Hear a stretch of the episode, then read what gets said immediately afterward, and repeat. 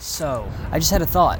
I looked at somebody just now uh, and judged them harshly, and this is a habit that I built up as a teenager, maybe even younger, and I never really knew why. I would just see people sometimes, and I would see something that I would call a weakness, and it would really uh, make me feel uncomfortable.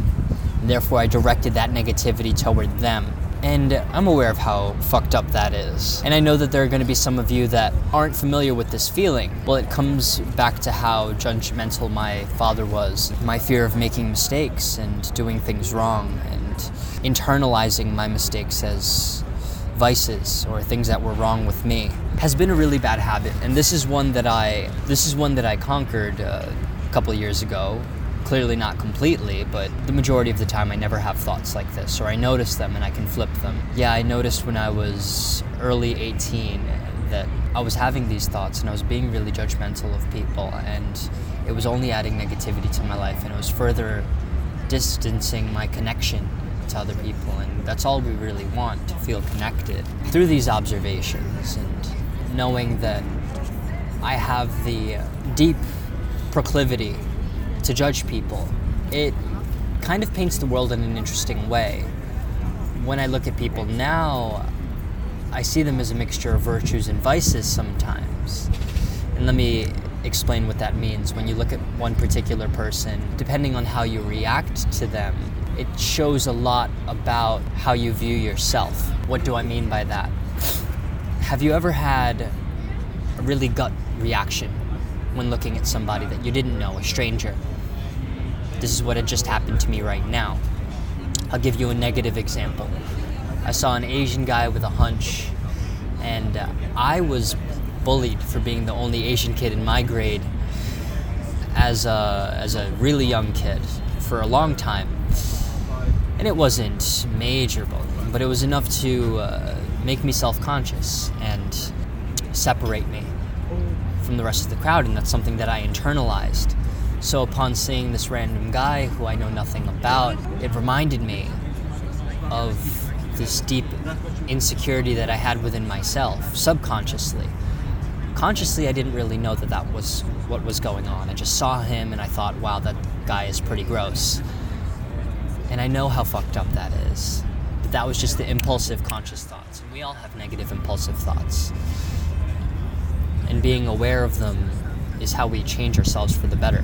But beyond that, what I find about all this that's so interesting is that you can look at people, anybody, and you can see them as a mixture of virtues and vices. When you really look at people with a judgmental or maybe a, let's say, an observant eye, you'll see how they could be better and how they could be worse, and that really paints a picture of your values as a person. And the only people we don't really judge are children. And to a certain extent, we do think of them positively because we see all their potential, but by the time people get formulated into adults, even young adults, they're kind of becoming themselves. And as they become themselves, our reactions toward them as strangers mark where we think they are in terms of how virtuous they might be or how beautiful they might be, even.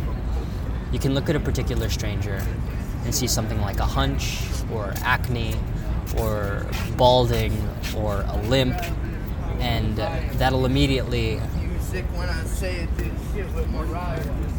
That'll immediately mark out a particular vice, but every single person is a mixture of vices and virtues, and when you really look at people that way, it paints the world in a really interesting picture.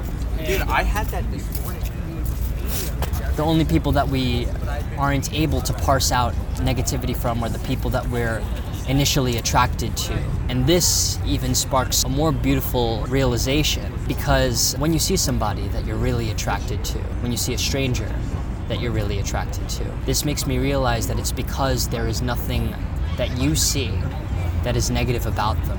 Their virtue to vice ratio in your eyes however distorted or clear your sight may be, and I'm not saying that my sight is clear at all, they're as close to perfection as they could possibly be. And those are the people that we're initially attracted to.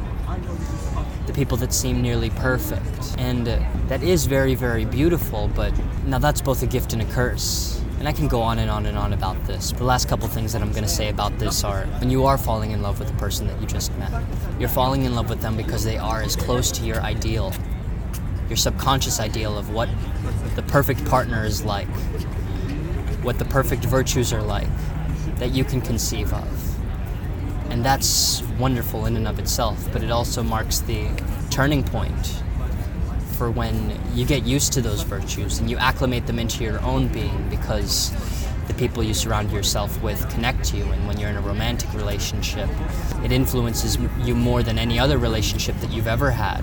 By the time you really get to know them, that picture of virtues and vices starts to paint itself out just like any other person that you can observe as a stranger. So it takes out the naive beauty, but I think that naive beauty is beauty nonetheless.